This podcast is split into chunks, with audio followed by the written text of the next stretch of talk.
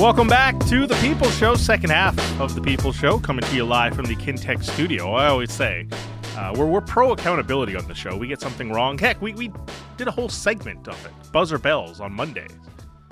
This one, Karn. Bik, big Cowboys fan here, so don't get me wrong. I, I like the Eagles hate, but uh, the Eagles won the week before last. I said no wins in a month. Hashtag facts only. Hey, we're above. Uh, we're, we're we're about facts on this show. I totally forgot about the. We're above facts on the show. we're about facts on the show. I forgot about the very unremarkable uh, Giants win, uh, but four of their last five. But hey, again, we're we're we're we're about facts on this show. So thank you for the accountability uh, from Karn coming in the inbox. Uh, it's a Canucks game day. Uh, as well, getting ready for the Senators later tonight, and I mentioned today, like Rick Tocchet uh, talking about Elias Pettersson, uh, potentially a new spot on the power play and the bumper. is most fascinating part of his uh, pregame uh, media availability today. Saw, a little bit of it as well uh, in in game against Philly, where he goes to the bumper. Brock Boeser has that chance uh, that he puts wide. And the power play really has to get going. And in the last six games, it's operating at 9%. They got him up a shorty last game as well. So it's been bad. 13% over the last 18, 19 games, so it needs to improve.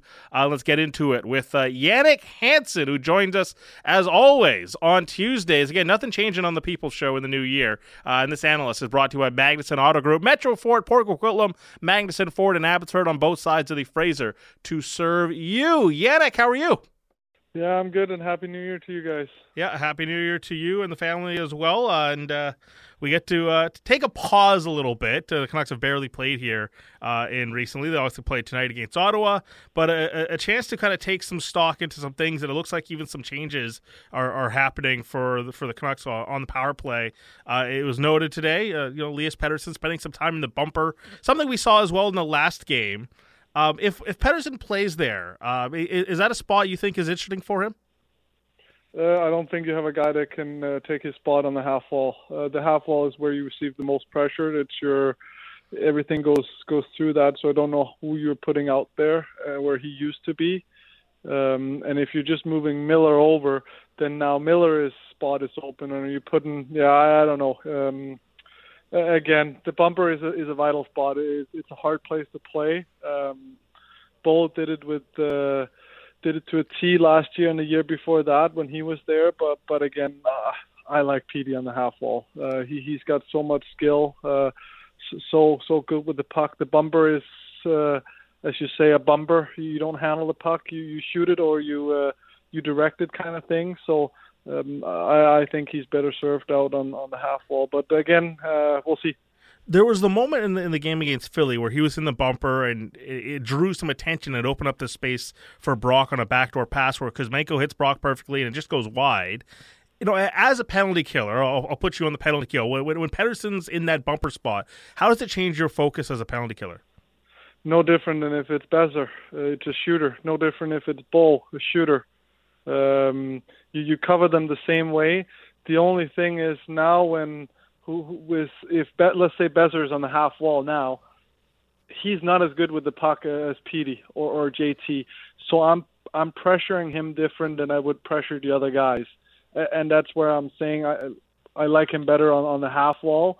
Um, because in terms of coverage, you, you cover those guys the same way. They can't get the puck and it doesn't matter who it is. Uh, if it's JT in the bumper, if it was Bo in the bumper, if it was Boeser in the bumper, if they get the puck there and they get a chance to shoot, that that's probably your best scoring chance on the power play. So you're covering that the same regardless of who it is.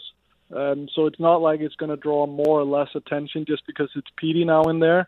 Um, it's just going to alleviate a little bit of that pressure from from around on the outside that Petey did get taken away a lot, and it did open up a lot of time for JT on the other side because they'd rather have JT come in and shoot a wrist shot than they want Petey with a one timer. So it, it, that's kind of the one you give where now you don't have to maybe watch it as much. Um, but again, we'll see you mentioned though if he becomes more of a distributor from from the middle, and and there are power plays across the league. Like I, think of Boston's in the years past where Bergeron's done that. You know, there there are guys that you know in the bumper with almost like they're back to goal and, and facilitating a bit more. If that happens, does it change anything of, of the dynamics with it? Uh, again, nothing. Don't. I'm not taking anything away from from Bergeron. He's a he's an All Star, uh, Hall of Famer, and all these mm-hmm. things. But but he's not the distributor you're thinking about as well either. He's in that bumper role because that that is where he excels. Uh, in the middle of the ice, directing, head on a swivel, uh, tipping, screening, all of those things, uh, and that's why he those type of players excel there. Um, if he would have been, you don't see Jumbo in there, you didn't see Thornton in there. Mm-hmm. There's a reason he's on the half wall. He he could step into the bumper too, no problem. But they are just better out when they have the puck more. They see the plays, they make the passes, they can do the sauce, they can do the passes that nobody else can. And that's why they're out there. I'm not saying they can't play in the bumper. It's just you're taking some of their skills away from them. Um, puck won't go through them as much. Um, so that's why I'm, I'm not saying it's not an important spot because it is very important, and you're alleviating pressure from everybody doesn't matter who has the puck so you're a very important player but it is just boom boom and then the puck is off your stick. You're not handling it. You're not setting it up so it's again, it's kind of the same thing I keep saying, even though you you're throwing direct different directions at me. Sure, um, but the thing is, like, he, he obviously has this great talent of, of, of, the shot, and you want to utilize that. But you know, over the last you know month here, month and a half, going back to to mid uh, November, it's been clicking at thirteen percent, and I just wonder, do you sacrifice the one talent that he does have? Because it's not as if he's bad at distributing the puck and being a, a, a center of a focal point, but we don't necessarily see him be the playmaker off the half wall because JT handles the puck so much and, and Quinn Hughes handles the puck so much. So his one talent that's very, very prolific almost doesn't get utilized enough. And so I just wonder, for the sake of the entire power play, do you bypass the, the shot right now to try to get something going? But because it's been going at 13% since mid November. Yeah, and again, you're you're saying one talent. The, the thing I like about Petey is he gets so much shit thrown around to him every time there's a panic plays, it gets rimmed around. He picks it off his backhand. He's got two guys on him. He settle it down. He gets it to uh, Quinn Hughes, and they're in control of the puck. I am worried that this is going to happen to somebody else. Get thrown these pucks. They can't shake two or three, two, two, two penalty killers mm-hmm. and make the play, and it's going to get cleared. That that's my fear. The reason he doesn't get his shots off, yeah, you the way they have their power play set up is that when it comes from JT or for, from Pete, like JT is is not a threat in the one timer sense because he needs to get it, handle it, and then shoot it. So you're always inviting that because it gives your goalie a time to react, it gives your penalty killer a time to adjust. So you're giving that up.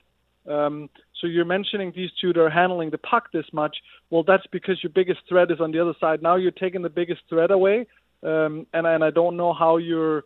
Uh, you're you're finding that. So now like now all of a sudden it's going to open up all this space elsewhere. No mm-hmm. it, it's just going to it's going to draw more attention to these guys. And again finding that bumper for that shot is very very hard unless you have three other options. You, unless you have multi, multiple options the bumper shot is never going to work because it's it's the da- it's the most dangerous one. It's the first one we take away so unless you're you're showing us something else to take away, you're not going to get the bumper shot. And if you're taking, I don't know who's going on the left side half wall now, if if that's JT or if that's Kuzmenko or whoever it might be. Um, but if you're not showing a threat from that side, well, I'm not covering it. Then if I'm the weak side forward, I, I got to stick on on TD stick all the time. Then, uh, and that's where you, you need two or three, preferably four options. Washington, to, to, to kind of shift gear here a little bit, were so good for so long. They had Backstrom on the half wall.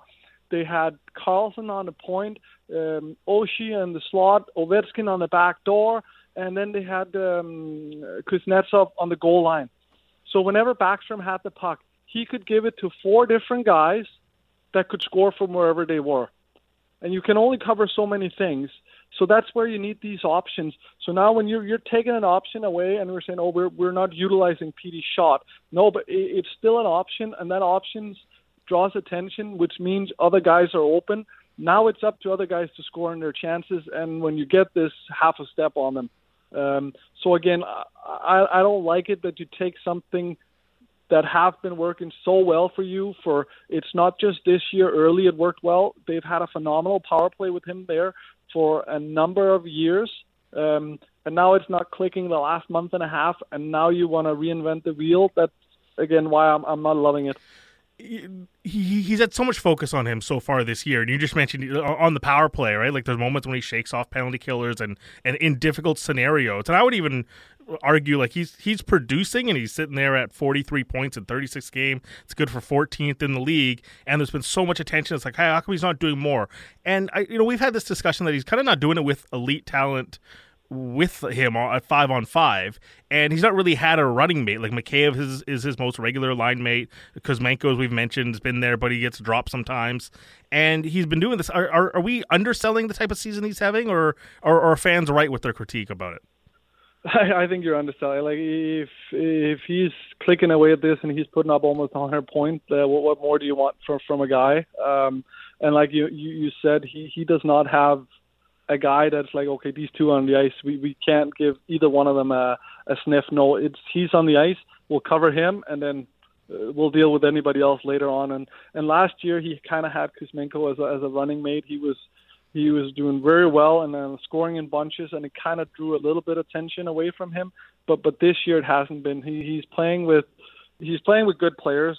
Um, mm-hmm. I'm not taking anything away from McCabe, but, but he's he's a glorified grinder. Um, he's a little more than a grinder. He's a very good forechecker. He's got some skill, um, but but he is he, he's not a top six forward, top six winger. Um, in that sense that that he's in the same same breath as when you're talking about the legitimate top wingers. No, no, he's he's the complementary guy. He is the the fourth guy we throw in there when we have three really good wingers in front of you, um, and then he can do it in a pinch. And when it doesn't really work, you can drop him to a third line, and and he'll excel. Um, so, so again, Petey does not have the the running mates that that that he could do really well with. Like we, we mentioned these pairs every time, and it's it's two players that play together, and then that third guy kind of just shift in, and whoever is hot, you can kind of go with that guy for a couple of games. Petey hasn't had that. He, he's had a lot more rotation on his wings, uh, either side. Um, and again, that that means that when you're on the ice, uh, guys know who to zone in on because we have this spot here where it's one game in eight days, uh, let's actually kind of just step back and, and kind of view this from big picture. Because you mentioned Mikheyev, okay, he's probably better suited to be the fourth winger or in a different spot. So I'll just say a name, and, and, and you do that. Just just place him where you think this player should be in, in the scheme of like if if this team's really competing for a cup, let's properly try to classify some guys. Um, so so what in, in a line, uh, what line should Kuzmenko be on if this team's actually prepared to to challenge for a cup? If Kuzmenko is playing the way last year, he could be he could be a second line winger. Okay. Uh, right now, he's not producing at that level, and and it goes back to this the same thing. Like if you're producing, you can play in the top six. As soon as you don't, you get dropped. And, and he's a guy whose skill set doesn't necessarily translate uh, to bottom six. Um, we we've talked about Garland. We just talked about Mikheyev. Yeah. Those two players, they can play in the tel- in the bottom six, and if you have them in the bottom six they're tilting the ice your way. You move these guys in a in a top six, and now we're a little weak. So Mikheyev, Garland, uh, on on a on a top team, they're they're your third line wingers, uh, and then they're they're tilting the ice your way. No no question about it. Uh, in a top six, they they need to uh, above and beyond and and playing at where they're uh, not expected to, and you're like, oh wow, these guys are really earning their their paycheck and and, and stuff like that. Uh, yes, then then they can do it. But but again, uh, at the beginning of the year, if you're penciling in a top six uh, as a Stanley Cup contender, then those two guys should be third line wingers. Uh, what about Teddy Blueger? Uh, Teddy Blueger is a bottom six uh, center, uh, third, fourth, uh, interchangeable. Okay. Uh, Brock Boeser? Brock Boeser, when he's scoring like he is this year, he's a top six winger. He's the complementary player to the dishing center. Um, and, and it could be first line, second line, doesn't matter. Brock Boeser, same uh, same boat as Kuzmenko. When he doesn't produce, his skill set doesn't translate to the bottom six either. So if he's not producing, he, he's an anchor, um, and he's very hard to uh, to find a spot for. He doesn't drive a line. Um, he's not the greatest forechecker. He's got a phenomenal shot. He got a nose for the net. All these things. Um, so so he needs the ice time. He needs the line mates, uh, and then that only happens if if he's producing, which he is now. And per se, he is a very good top uh, top top line winger. JT Miller. uh, no question, top center. Uh, I, I'd put him in behind Petey just because of Right. the way he plays. I'd use him as a as a matchup center, uh, and normally your number one center is not your matchup center. It, it is the second line center that does that. But but those two are, are one A and one uh, one A and one B, if you will. So just kind of just doing this exercise here because it feels like you've, you've mentioned you know Boeser, Kuzmenko top six, Mikheyev, Garland probably you know in, in an ideal world they're they're on a third line. You got to go through this exercise. You kind of see that like as we were just mentioning the running mate, and if if you want to get to the stage of where it's actually credible, you, you see where the the gaps are immediately. Yeah, we need a number three defenseman, and we need another top uh, top six or top, top, uh, top four winger, if you will, Mm-hmm. um, to to really push them over the top. Um, and that that is where the holes are. Those aren't they aren't necessarily the toughest spot to fill, but they do require 10 million. Uh, so so like to to, to play armchair GMing here, uh, Tyler Myers' contract. Mhm. It's six million dollars you're paying for a defenseman. He should be your third best defenseman uh, by a wide margin. Uh, and that's kind of like that, that. That's where you can kind of see that happening. Um, the money is allocated in the right spot, just aren't quite getting the production. Um, you have Kuzmenko, you have Boeser. Um, these two are, are very two very good complementing top six winger. You, you'd love another winger um, that can that can drive that can drive a line as well, um, helping out in that sense. And then that third, the fourth spot on the top six in terms of wings or fourth spot, that can be interchangeable between a Mikheyev, between a, a Höglander, between a Phil Di Giuseppe, because you can't fill all the holes. There's Mhm. no cap space and all these things. But that's where it is. Now we're only talking about one spot where you're kind of drawing a guy in that aren't necessarily penciled in for the entire year uh, as a top six winger. Um, but but again, it's uh, it's easy when you're sitting in your chair and uh, and you're plotting it down, and, and there's no salary cap, and, and you can make changes as, as you will. Um, in the real world, it's a little more challenging. because in that top second, just hearing you talk about you know Kuzmenko and Boeser, it, it feels like. And, and Mikheyev too, because his, his one his one facet, his one dimension is you know he's a, a forechecker. He can be a grinder. It feels like they need they need one more kind of multifaceted player, like someone who can be a play creator or a goal and a goal scorer. Someone who can be a goal scorer with some good forechecking. It feels like they're missing one more like multifaceted player. Yeah, and then that's where you like normally when when you think uh, top winger, th- th- those are the type of players. Uh, they, they can be playmaking, they can be scoring, uh, but but it's you're not you're not thinking okay four games from now this guy might drop down. No, this is like Right. you're expecting 75 games in, in the top six, uh, 18 minutes a night, um, power play minutes, and all of these things. That, that and, and again, exactly the intangibles that that's getting very nitty gritty and, and picking here. But but again, somebody just to, to make it easy to to see it, eh, like when you brought in Hronek, boom, you have a defenseman Right. that fills in between Quinn Hughes and whoever were your second best defenseman at that point, um, and he fills that gap. Now there is still a big gap between Hronek and Quinn Hughes, down to Soucy, Cole, Tyler Myers, and Zadorov.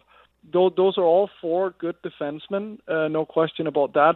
But they are your fourth, fifth, sixth i- in a, in a perfect world. They're not your number three defenseman. They're not anchoring that second pairing. They can they can help there, no question. Great role players, kill penalties, big physical, all these things. But but they're not 25 minute defensemen, in my opinion, like the other two. So so that's where that hole could be filled. And that's the same thing when we talk about the forwards.